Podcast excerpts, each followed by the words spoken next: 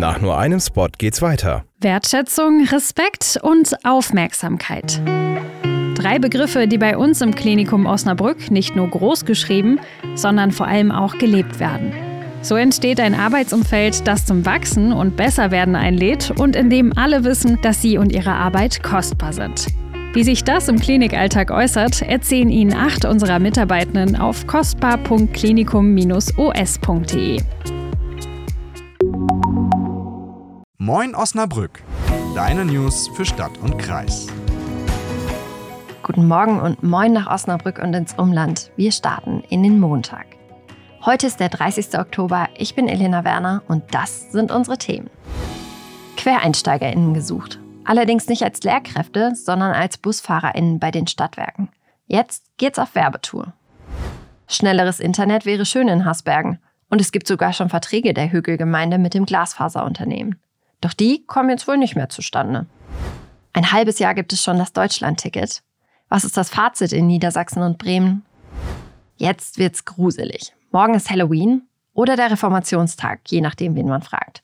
Unsere Redaktion in Melle hat dazu ihre unheimlichsten Geschichten zusammengetragen. Aber dazu später mehr. Kommen wir erstmal zu einem längerfristigen Problem.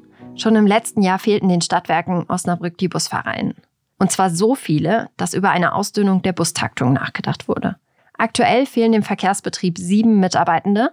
Bis Weihnachten braucht es zwei Dutzend QuereinsteigerInnen. Und auch in Zukunft sieht es wohl nicht rosiger aus mit dem Personalproblem der SWO. Bis 2030 gehen 50 Prozent der BusfahrerInnen des Unternehmens in Rente. Außerdem ist es auf dem Land so viel entspannter als in der Stadt Bus zu fahren, dass viele FahrerInnen dahin wechseln. Darum schickt der Verkehrsbetrieb ab November ihren alten Doppeldeckerbus wieder auf die Straße. Aber nicht um im Verkehr einzuspringen, sondern als rollendes Personalbüro. Die Vorstellung von André Kretzke, dem Geschäftsführer des Osnabrücker Verkehrsbetriebs. Vorne steigen die Interessierten neugierig in den Bus ein und kommen hinten mit einem Arbeitsvertrag raus.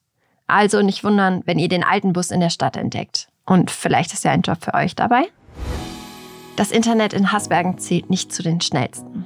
Aber dann kam Optimismus auf, als zu Beginn des Jahres Verhandlungen mit Unternehmen begannen, um den Glasfaserausbau zu prüfen.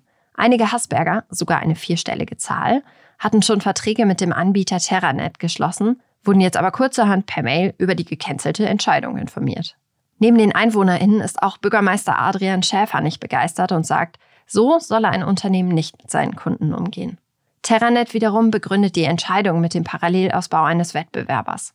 Dadurch sei der geplante Ausbau wirtschaftlich nicht tragfähig. Jetzt müssen die Hasberger nach neuen Verträgen schauen. Anspruch auf Schadensersatz haben sie jedenfalls nicht. Der ist vorher schon vertraglich ausgeschlossen worden. Seit einem halben Jahr gibt es schon das Deutschland-Ticket. Ihr habt bestimmt auch mal eins gehabt.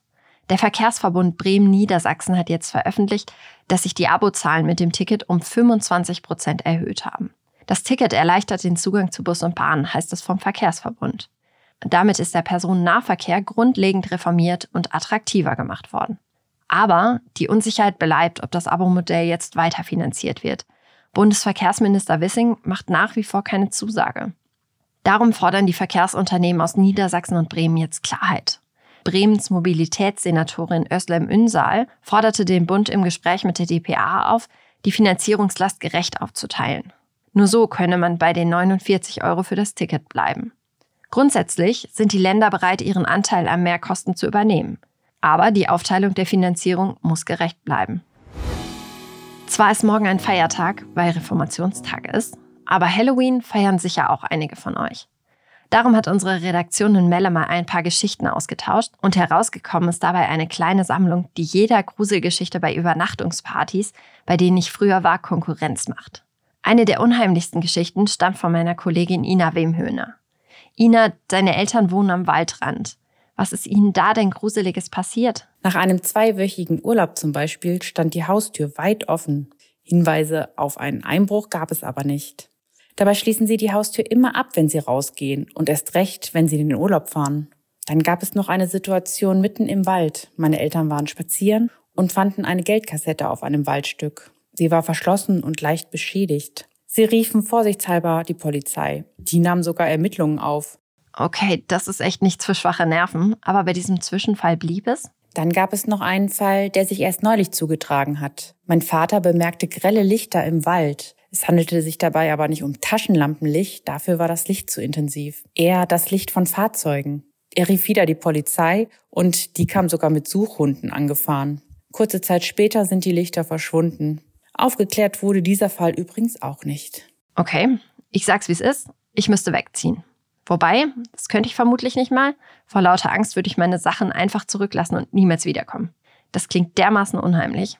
Wenn ihr euch aber gern gruselt, auch die anderen Geschichten sind ähnlich angsteinflößend. Lest doch mal rein in den Artikel. Der ist wie immer in den Shownotes verlinkt. Das war's für heute mit Moin Osnabrück. Morgen ist ein Feiertag, da gibt's keine Folge, aber hört stattdessen noch mal in die Wochenendfolge von Samstag rein. Darin habe ich mit meinem Kollegen Alexander Kruggel über die Auswirkungen von Sarah Wagenknechts politischen Ambitionen auf lokaler Ebene gesprochen. Die nächste Folge gibt's am Mittwoch, dann wieder ab 5 Uhr bei Spotify, Amazon Music, Apple Podcasts und natürlich in der NOZ Audiothek. Ich wünsche euch einen guten Start in die Woche und möglichst wenig Auswirkungen der Zeitumstellung gestern.